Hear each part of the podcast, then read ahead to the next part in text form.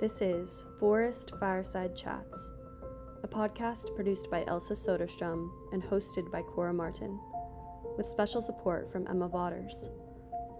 Keep listening to gain a new outlook that we hope will expand, uplift, and brighten the movement towards U.S. sustainability.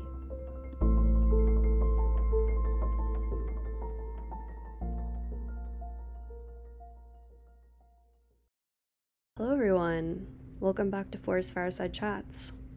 I'm excited about today's episode. It's all about Alaska, and I know that Alaska has been a very hot button issue recently because of the Willow Project.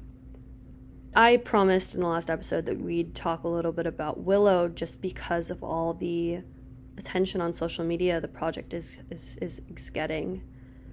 So I'm going to make good on that promise, and we are going to dive into all of the debate surrounding this new drilling project in Alaska.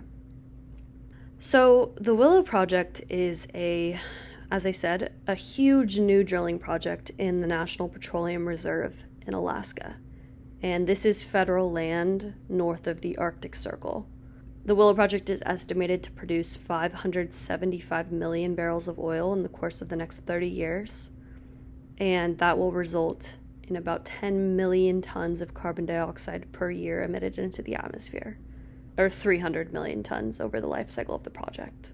And this is pretty problematic because it not only contributes to global warming of the planet, it it contributes to warming in the Arctic, which is the fastest warming region on Earth. And to deal with that problem, the company that is implementing the Willow Project, ConocoPhillips, has promised to install chillers to keep the permafrost frozen under all of the equipment. I don't know too much about that technology, but it seems very suspect. Let's talk first about some of the reasons why President Biden may have chosen to approve this project. According to Politico, choosing to approve new drilling as part of the Willow Project was a strategy to demonstrate Biden's willingness to work on both sides of the aisle. It's his Biden moves to the center narrative. And this is, I guess, a strategy to help him win re election next year.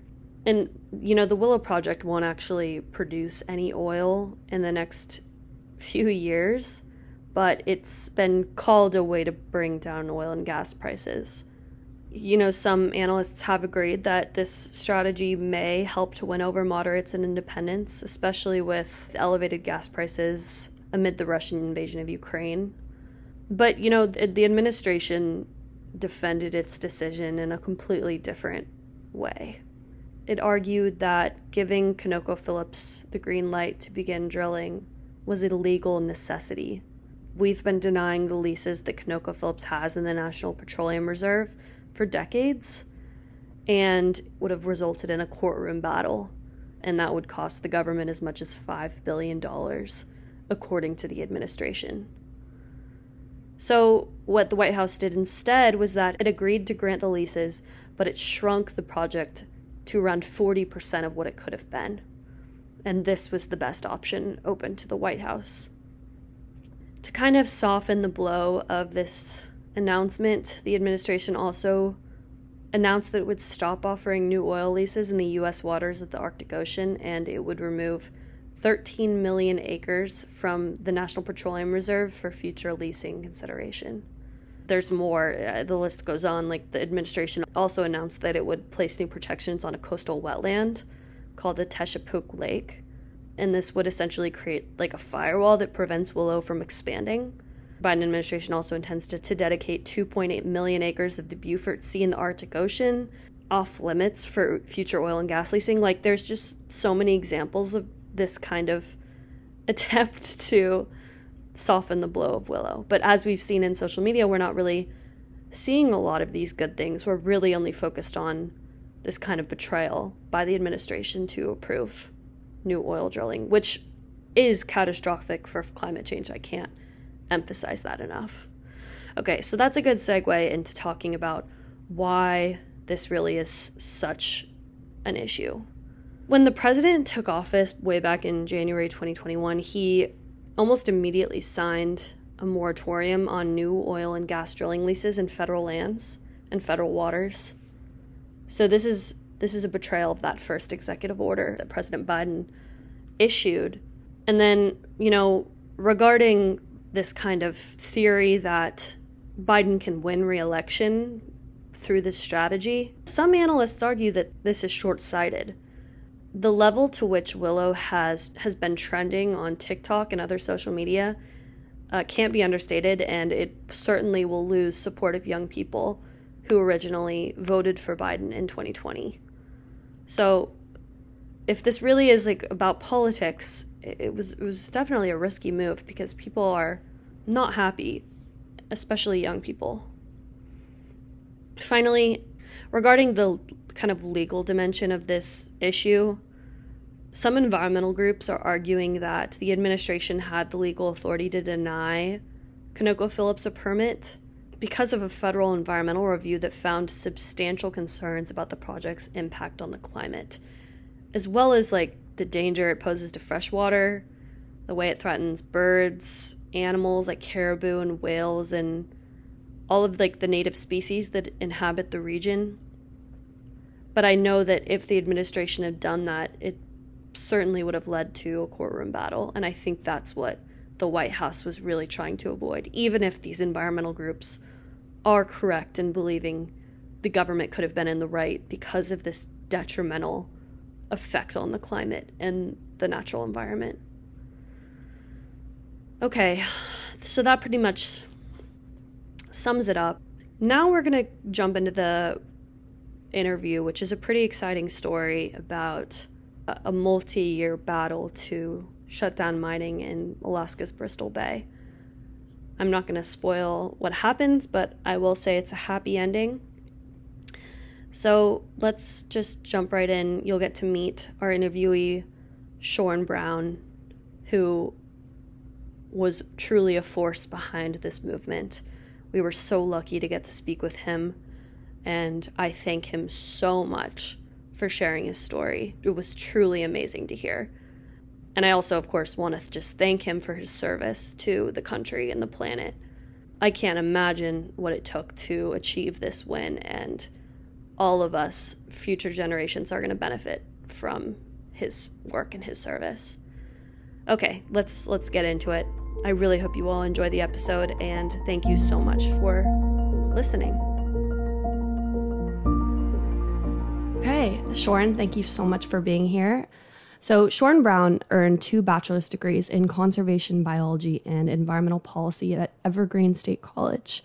And then he studied at the University of Montana as a Doris Duke Conservation Fellow, where he earned a master's degree in environmental policy and natural resource conflict resolution.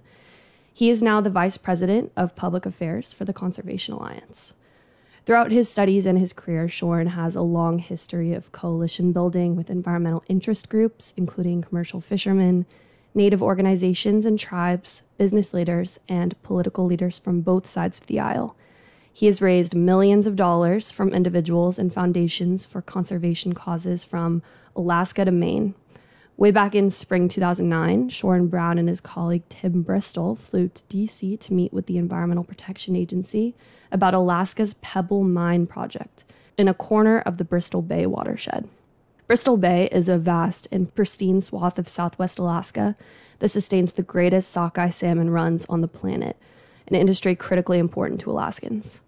At the time, no one knew much about the mine, and for the past 14 years, Brown worked with different interest groups and public servants, traveled countless times to DC, held hundreds of coalition meetings, and spent thousands of hours at grassroots events and activations. The EPA finally blocked the development of the Alaska Pebble Mine on January 30th, 2023. I proudly congratulate him on this win and am extremely honored to have him here on the Forest Fireside Chats podcast.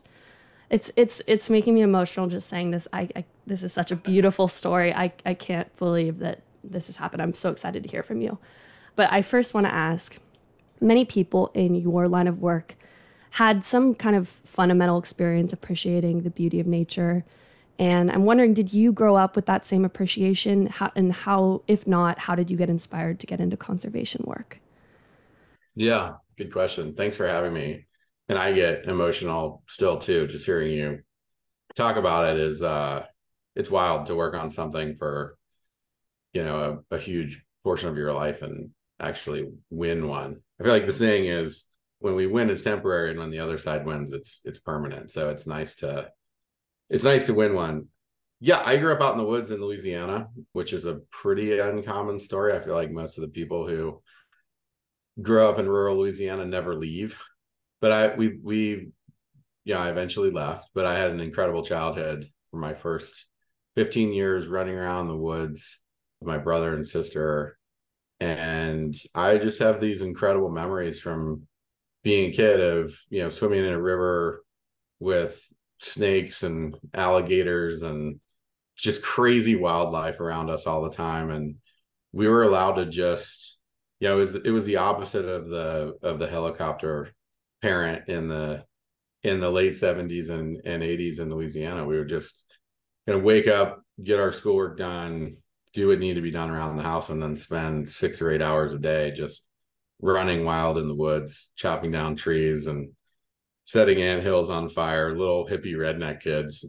And it just shaped, you know, I think those those first, you know, as you as you were kind of saying, like those first experiences just shaped who I was. I mean, I think later went, you know, got into backpacking and, and ended up studying outdoor rec for a little while and then conservation in college. And yeah, I think those those initial childhood experiences grew into me having a life where my deepest relationships with people are usually people I've spent time with deep in the wilderness on fishing trips or backpacking trips. I, I just, you know, wild places, whether it was the end of the dirt road I grew up on in Louisiana or, you know, flying over a vast unroaded wilderness in Bristol Bay, it's like those places have always just made the most sense to me. And so having my job be focused on protecting them has kind of been a no-brainer. I won't say it doesn't feel like work. I don't subscribe to that like find your passion and then your work is your passion. I think it's it's tough as hell out there, but it but it feels good at the end of the day to do something that I feel so connected to. Yeah. And tell me, so how did you kind of hone in on Alaska? When did that happen? And when did you decide that this was a place you wanted to really invest a lot of your career in? Yeah. I mean, I, I feel like a lot of people, would, I don't know that it was like a, I woke up one day and said Alaska is going to be my thing. It just kind of seeped into the cracks. I I was an undergrad. The real story is I was an undergrad at Evergreen, and my advisor, this guy Ted Weitzel, had set up a conservation organization in Southeast Alaska early in his career, and he was still connected with them. And he got me he helped give me my first job. And I moved to Juneau. This was like end of the 90s. And I was a grassroots organizer. So I was like this long haired kid from a very progressive school, moved to Juneau and ended up walking the commercial fishing docks and talking to tribes and sportsmen and all these people who, you know, wouldn't have been in my seminar on public lands management in undergrad and had they been, they would have probably told us we were all full of shit.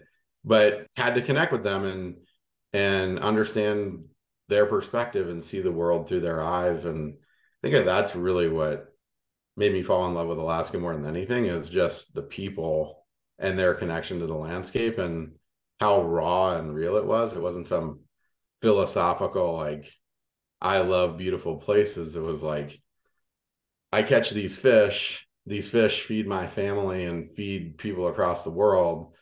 And if we log these watersheds and ruin the rivers that these fish depend on, all that goes away.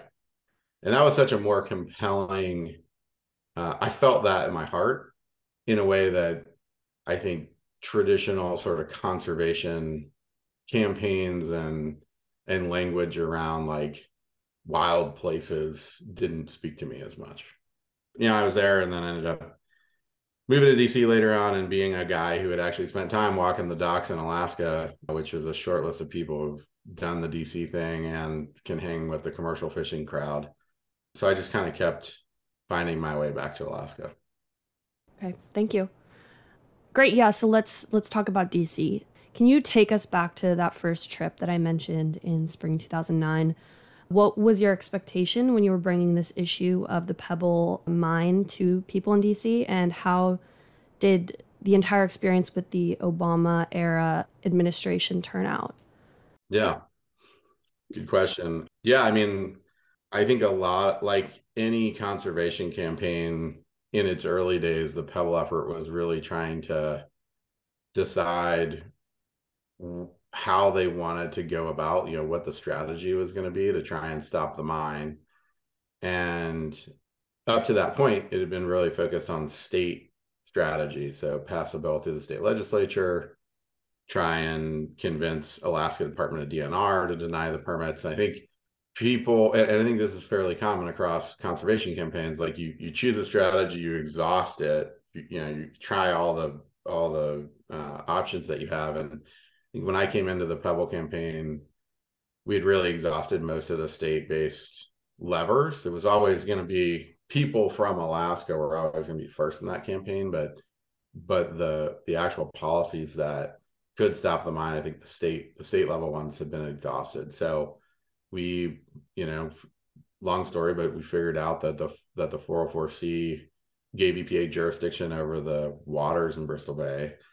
And so we started, you know, we started from absolute scratch, just talking to folks in the administration, folks at the EPA, and telling the story about Bristol Bay and how amazing it was, and the resources that were there, and what a what a catastrophic loss it would be if if we built a mine and and uh, and lost the salmon, the salmon based cultures, the commercial fishing industry, and, and everything else. So, yeah, that first trip was no one really had heard about Bristol Bay because on it was on state lands, so there what there hadn't been a strong federal angle to it at all, and it was hard. I mean, we started from scratch, right? We were talking to super junior folks at EPA, super junior folks in Senate and House offices, and we just kept going, you know, and and we put local people in the in the driver's seat. And I, I mean, I I think the other way to say that is we stepped back as white conservation leaders and said, you know what, this is your place. We're here to advise and help create opportunities, but it's going to be up to you guys to tell the story. And and people did. I mean, it was an incredible 14 year campaign of, you know, bringing tribal folks from from Bristol Bay back to DC. Some who had never left Bristol Bay. You know, wow. that's a. It's just a. It was. I just feel honored to have been a part of it. Honestly, but yeah, we fought like hell for a long time and and grew it from no one knowing about it to now everybody selling celebrating it and being you know taking credit for it and all the good things that human beings do when there's a win. And it it feels good. I think we made smart decisions over the years that that added up to including a lot of people in in what turned into a national effort I I can't really imagine the level of thought and long-term vision and sacrifice and motivation that it probably took to do this. Could you maybe tell us how you and your colleagues and the tribal folks sustained their motivation to continue working on this movement over the years and kind of just like walk us through like were there lows, were there highs or was it just kind of just a waiting game? Yeah, no waiting game. I feel like we were sprinting for 14 years.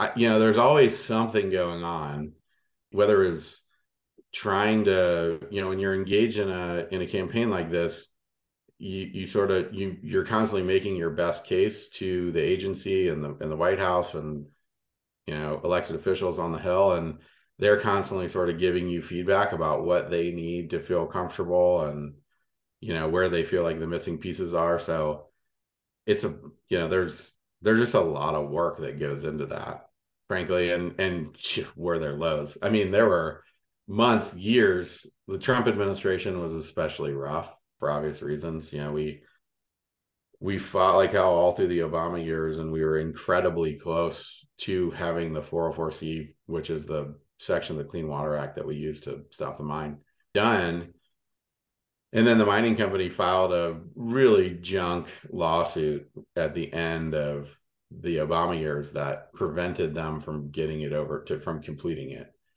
And so we went into the Trump administration having just been so close to a real win. And the first thing the Trump folks did is is throw it all out. And so yeah, there were there were lows. And I think, you know, I think a couple things.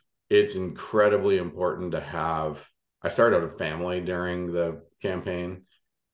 That I was incredibly unhealthy with it at times where like if if we were doing well in the campaign, I was a happy human being. And if we were not, I was not. And that's not a good way to be. Sounds obvious, but can be incredibly difficult to manage yourself when you're fighting one of these fights because if you really believe that you're on the side of good and and you can feel the win and you have a roadmap that you believe in to get to the win it's hard not to spend way too many hours of your day trying to move the ball forward. Um, so I think for me personally, it was about finding other other things to do with my time that were meaningful, and then, man, just building a building a campaign team where you, it's like it becomes a family. Dysfunctional at times, like you know, we had some shitty Thanksgivings as a family. There's no doubt, but at the end of the day, we always pulled together and we we weren't afraid to have really difficult conversations. It's pretty much the same group of 12 or 14 people that oversaw the win this year that started this thing. And so just, you know, like you said in the intro, hundreds of hours of conversations and being with each other through tough times. And I think that is of anything we did, that's one of the things I'm most proud of is just helping to keep that group together and keep us moving forward. And there were times where we didn't think we were going to win. You know, there were times where the the headwinds were so strong that people were like, "I'm going to go work on something else," or "I'm going to, you know, I don't think I don't think we can do this." And we all showed up for each other and cheered each other on. And I think it, you know, keeping that core group together ended up playing such a huge role in how we got it done. Like had that had that team broken apart at any point, I think it would have been really hard to to get it done. So Wow. I, I just I thank you and everyone who worked on it for continuing and fighting through the lows and oh my gosh, it's just such a wonderful thing to hear that this all had a happy ending.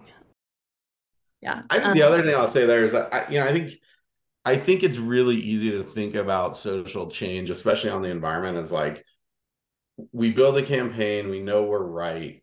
Yeah, I think that's a downfall of the left frequently. And I include myself in that, you know, in that group, obviously.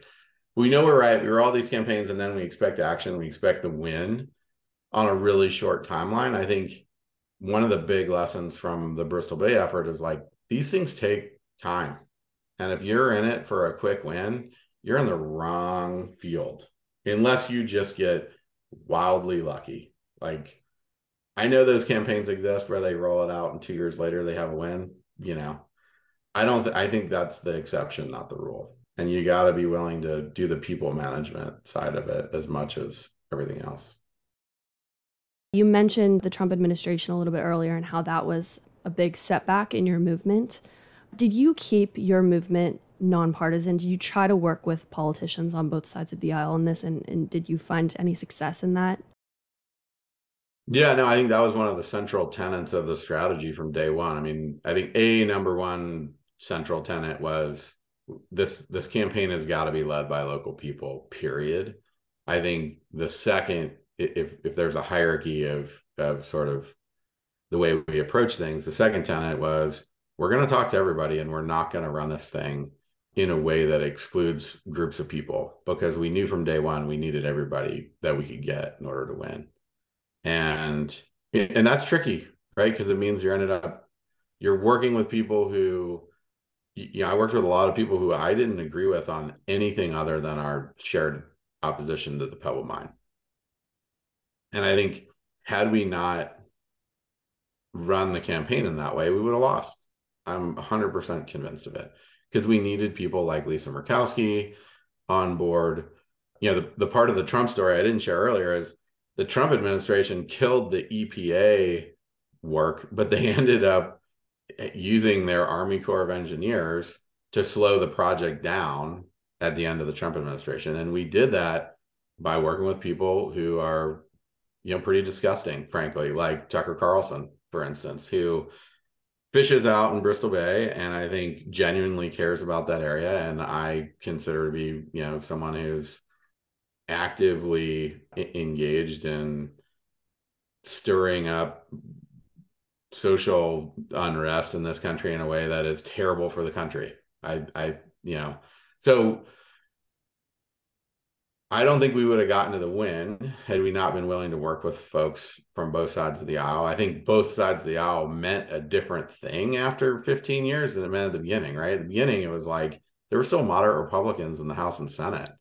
Um, there were a lot of lodge owners and and folks on the sportsman side who, you know, they were Republicans, but they were not they were not like January 6th Republicans. They were fiscally conservative, socially conservative, and cared about the environment, which I think was a way easier place for me to engage just as a human.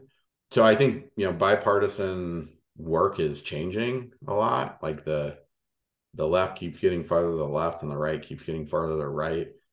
And I, I think it's really hard and, and incredibly critical work. And I, I do think land and water conservation is one of those fun issues that like brings people together. And if you can look past your your own worldview long enough to understand that at some point you're going to need somebody who doesn't look act and think like you to be on your team if you want to win i think you can achieve incredible results. And i think the conservation movement writ large is you know forgets that way too often in my experience. Yeah, I've always, I'm glad to hear that because I've always kind of hoped and thought that this kind of work really is the middle ground that we can we can bridge yeah. the two parties. Um, and that's one part of this that's really exciting to me. So yeah i want to mention I, I know you've probably seen that the willow project conocophillips willow project has gained a lot of attention on social media. People are pretty outraged by it. There have been some wins in alaska like the pebble mine and uh, a wildlife refuge was recently protected from a, a, road being built through it. So there's been some wins, but this is just this loss has been has taken social media by storm. So I want to ask, in your perspective, do you feel like this decision to drill for new oil in Alaska kind of dims your win in these other um, uh, good environmental things that are happening in Alaska? Does it kind of color this recent shutdown of the Pebble mine yeah. That's an interesting thing to think about. I hadn't thought about it in the in that perspective. I, I don't know what to say about Willow. We can start just with Willow in general. I don't know what to say about Willow. I think, you know, big, you know, grown up conservation is tough going. The the the fact is is we live in a country that the vast majority of voters say they care about conservation and climate, but they don't necessarily vote that way. So we have a Congress and we have, you know, one of the political parties that tends to, you know, we have a divided Congress almost always. The the Republican Party, I think there are champions for conservation in that party, but I think they end up having to pander to their base a lot and by base i mean big companies who want to drill mine and log. And so i think when you i think it's complicated when you get into the real mechanics of how you get work done in the in a in a white house and in congress and dc and the number of people you have to sort of bring along to get to a win and the sacrifices you have to make along the way. For me willow is not worth you know, if there was a trade, and I have no idea if there was, I wasn't part of those discussions. If if there were conversations, if there was a trade, I you know I think it's that's a tough trade. That's a lot of carbon going into the atmosphere, and I don't think we're at a place right now where we should be having to trade Willow for Izembek, Pebble, you know, whatever it is. I also think we live in a complicated world, and it's uh listen, I wish I wish the electorate was more evolved. I wish members of Congress and decision makers were more evolved, and I wish there were more people who um, came to the ballot box with their conservation agenda top of mind. But that's not the reality of the world we live in, and, and the reality is conservation ends up requiring compromise, and that was sort of my take on. Again, I I wasn't super involved in Willow, so I don't know the real behind the scenes story.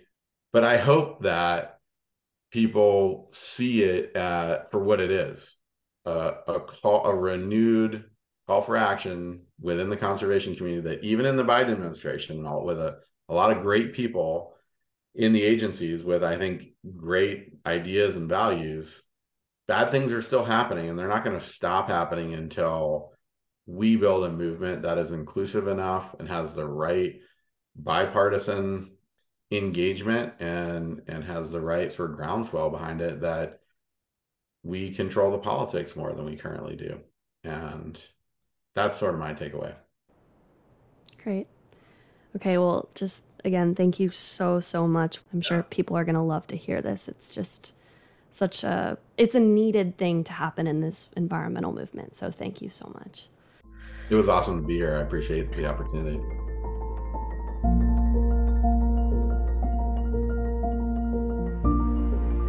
let's start talking about the news from the month of April 2023. This piece of news is not super big, but it's interesting. New York has decided to ban natural gas in new buildings, including stoves. I know that was a big news story recently about the federal government considering forcing you to get rid of your gas stove. It looks like New York isn't going to make you get rid of your gas stove, but there will be only electric in the future. Another exciting thing in New York is the announcement of a new $700 million climate campus. And this campus will be built on Governor's Island, only accessible via ferry, which will run every 15 minutes between the city and Governor's Island. Stony Brook University is leading the charge to transform this big chunk of land into a 400,000 square foot hub called the New York Climate Exchange. This hub will focus on researching climate solutions and training for green jobs. All of this is expected to open in 2028. It will kind of be this living lab that will include two newly constructed classroom and research buildings and make use of some of the historic buildings on the island the existing public amenities of Governor's Island will stay the same. So that would be that would be pretty cool to witness. So this is huge news. The EPA has proposed its first controls on greenhouse gases from power plants. The proposed rule that the Biden administration is working on will compel power plants to capture pollution from smokestacks. And this kind of technology is only used by 10 of the 3,400 coal and gas fired plants. The implementation of these controls could potentially expand that technology, and it would be like the first example of restrictions on carbon dioxide emissions from existing power plants, which, as some of you may know, accounts for 25% of the United States' global emissions of greenhouse gases. People familiar with the rule noted to the New York Times that coal and gas fired power plants would have to cut or capture nearly all of their carbon dioxide emissions by 2040 and you know this is this is major and it's expected to kind of experience a lot of opposition from the fossil fuel industry especially like legal battles by republican attorneys and conservative lobbying groups. This regulation proposed by the EPA is being reviewed by the White House Office of Management and Budget, and it could still change. But, you know, a spokeswoman of the EPA said the agency is, quote, moving urgently to advance standards that protect people and the planet, building momentum from President Biden's Investing in America economic agenda, including proposals to address carbon emissions from new and existing power plants. So, this is very much in line with the Biden administration's greater agenda. A few more technicalities because this really is just such a big issue is that the rule would not mandate the use of carbon capture equipment, but by setting this cap on pollution, the plant operators would have to invest in different technology or switching to a different fuel source like green hydrogen, uh, which doesn't emit carbon. Hopefully, this goes through, and and I'll and I'll be updating you, of course, on any developments. The Biden administration announced that it would be opening a White House Office of Environmental Justice. One of several actions the administration has taken to address the unequal burden that people of color in the United States experience from environmental hazards, climate change. In a press conference in the Rose Garden, Biden quoted Every federal agency must take into account environmental and health impacts on communities and work to prevent those negative impacts. Environmental justice will be the mission of the entire government.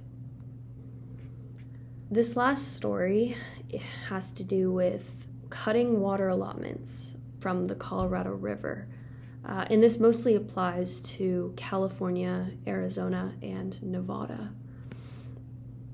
As we've talked about on this podcast again and again, there's been negotiations between states to cut water usage, but states haven't really devoted as much as they need to to save the Colorado. So the Biden administration proposed evenly cutting water allotments, uh, reducing the water to California, Arizona, and Nevada by about one quarter what they've previously received.